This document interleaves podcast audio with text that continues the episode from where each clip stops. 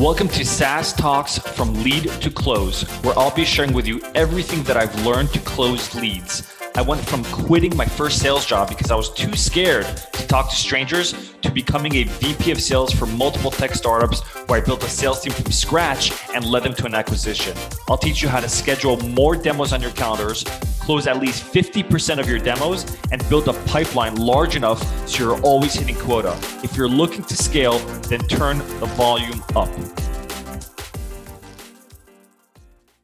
Hey everyone, thanks for listening to SaaS Talks from Lead to Close. I'm your host, Mor Assouline.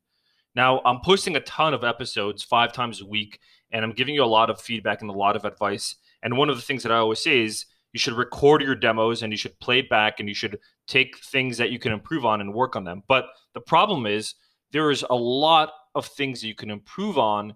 And so if you're trying to juggle everything at once, you're going to just drop everything. You won't actually learn anything. You'll spread yourself too thin and your your brain won't have the bandwidth. So my advice to you through all these episodes is instead of taking the episode and applying it, look at your demos and see where you're not performing well or where you can improve and then say, you know what? I need to improve when I talk about pricing.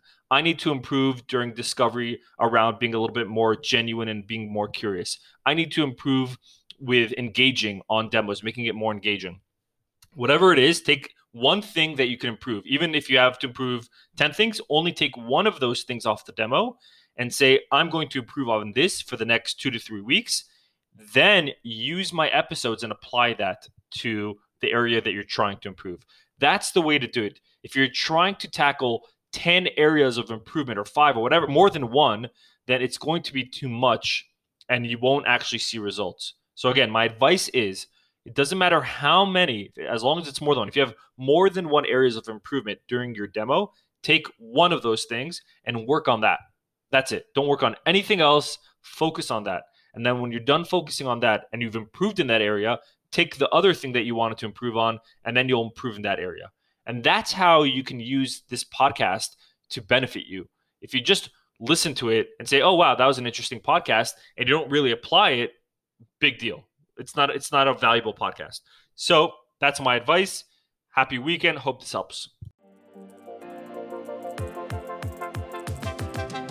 Thanks for listening to today's episode. If you found this relevant or practical at all, then please share this episode. Until next time, I'm your host, Mor Assouline.